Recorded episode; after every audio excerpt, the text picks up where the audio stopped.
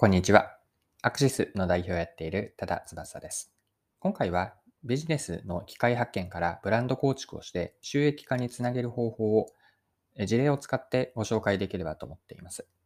でこの内容からわかることは、その事例というのがホテルや飲食店のプロポーズ応援サービスです。でサービスの狙いを3つのポイントから見ていって、ま最後に学べることとしてブランド構築とか収益化の観点から一緒に見ていければと思っています。で、この内容をぜひ見たり聞いていただきたいなと思うのは、商品サービスの新しいアイデアや企画を考えたり、作る仕事、役割にある方です。プロポーズ応援サービスという事例からビジネスチャンスを見つけていって、ブランド構築とか収益につなげる方法を解説していきます。で、他にはプロポーズ応援サービスって何だろうとか、興味を持った方にも何か少しでも参考になればと思っています。それでは最後までぜひお願いします。で、今回取り上げるのがプロポーズ応援プランなんですが、この話は日経新聞のウェブ記事を読んで知りました。で今からその記事の一部を抜粋して引用しますね。首都圏のホテルや飲食店がプロポーズを新たな商機として様々なプランを打ち出している。コロナ禍で大掛かりな結婚式や披露宴の自粛が続く中、想定以上の予約件数を集める。プロポーズで利用したカップルや挙式カップルは挙式やその後の利用も見込めるとして各地で集客を強化している。婚約おめでとうございます。ホテルニューオータニ幕張の教会前。扉が開いて出てき、扉が開いて出てきた男女を大勢のスタッフがシャボン玉の演出で祝福する。女性は、わあ、びっくりした。ありがとうございます。と驚きの表情を浮かべ、プロポーズに成功した男性はスタッフ一人一人にお辞儀。拍手の中、二人は手をつなぎ、照れ笑いしながら宿泊室へ向かった。はい、ここまでが日経の8月の26日の記事からです。はい。ではですね、ホテルや飲食店のが新しく手掛ける今ご紹介したプロポーズ応援のプランなんですが、この狙いについてどういうものがあるのかなというのを掘り下げてみましょう。で、ポイント結論3つあると思っていて、プロポーズ応援プランの狙いの1つ目は、ライフイベント支援からのブランド構築。二つ目が顧客接点の時間的拡大。三つ目が機械発見の、機械発見からの収益化です。では順番に一つずつ見ていきましょう。で一つ目はブランディングについてなんですが、えっと、そもそもではブランドとは何かについて、ここで認識の合わせ、共有をさせてください。これはマーケティングの文脈でのブランドとは何かなんですが、一言で言うと、ブランドとは顧客からの好ましい感情が伴った商品やサービスです。で、商品やサービスと最後に言ったんですが、これを会社に置き換えれば企業もブランドになっていきます。例えばの例で言うと、アップルがそうですよね。で、ブランドとは顧客からの好ましい感情が伴った商品やサービスと言ったんですが、好ましい感情とは、例えば好きとか共感している、満足感、誇りに思う、憧れ、あとは応援する気持ち、こうした感情が深いほど強いブランドになります。で商品やサービスがブランドになっているほどお客に積極的に選んでもらいます。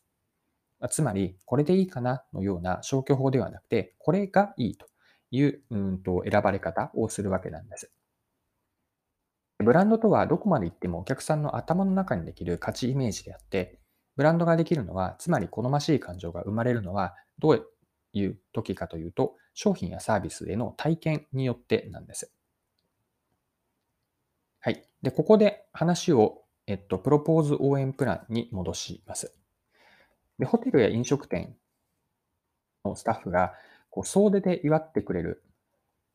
えっと、プロポーズプランというのは、カップルにとって、二人にとって一生の忘れられない体験になりそうですよね。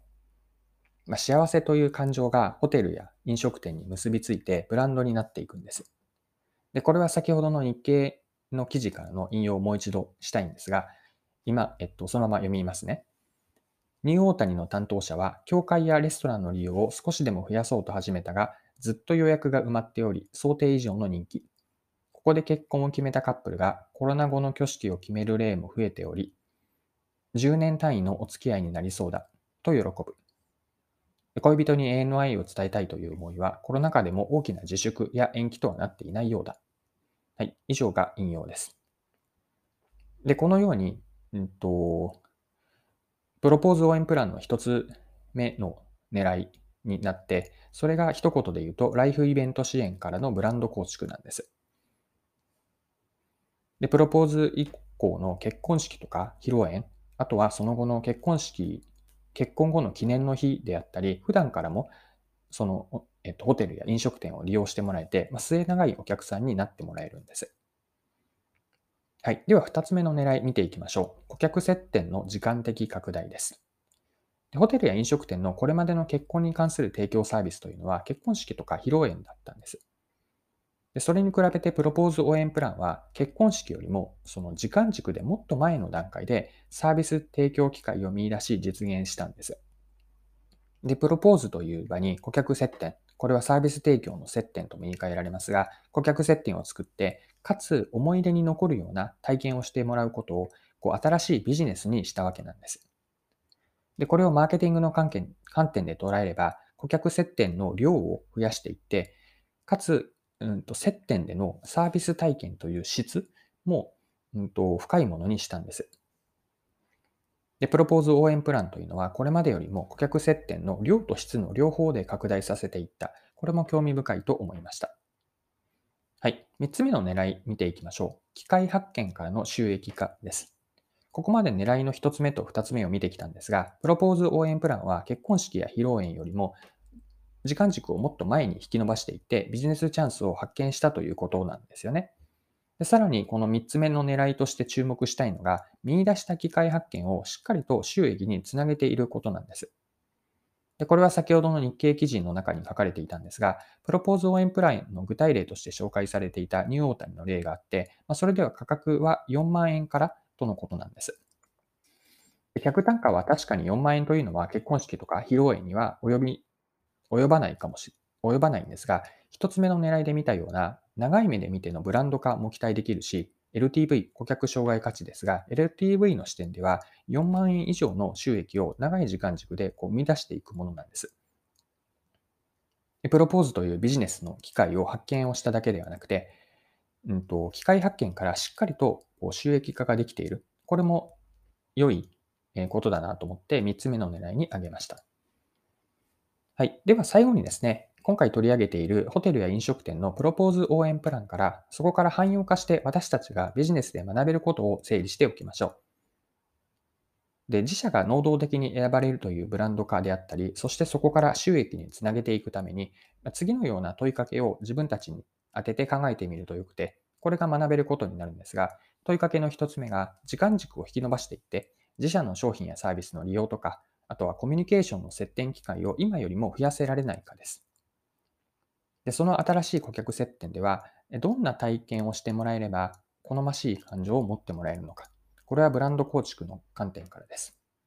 そして見出したビジネスの機会発見から、こうブランドを作るだけではなくて、収益にもつなげるためにはどうすればいいか。その時にヒントになるのは、LTV で末長いお客との関係性を作っていくためには、まあ、どうすればいいか。こうしたこと、こうした問いかけというのが、今回の、えっと、ホテルとか飲食店のプロポーズ応援プランに私たちが学べることです。はい、そろそろクロージングです。今回はホテルや飲食店でのプロポーズ応援プランというのを取り上げて、そこでの狙いであったり学べることを見てきました。最後に内容を簡単に振り返ってまとめておきます。ご紹介したプロポーズ応援プランというのは、ホテルや飲食店がプロポーズを新たな商機として見出していって、様々なプランを展開しているようです。で、このプロポーズ応援プランの狙いというのは3つの観点から見ていったんですが、1つ目がライフイベント支援からのブランド構築です。一生の体験になって幸せという感情がホテルや飲食店に伴っていてブランドになっていきます。2つ目の狙いが顧客接点の時間的拡大です。結婚式よりも時間軸でもっと前にサービス提供機会を見出しました。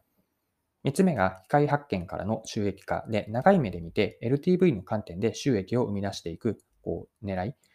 うんと仕組みになっていくのがこのプロポーズ応援プランです。で最後に学べることを見てきたんですが、自分たちの問いかけとして、えっと、一つ目が時間軸を引き伸ばして顧客接点を今よりも増やせられないか。二つ目がその新しい顧客接点でどんな体験なら好ましい感情を持ってもらえるか。三つ目が機械発見から収益にどうつなげていくか。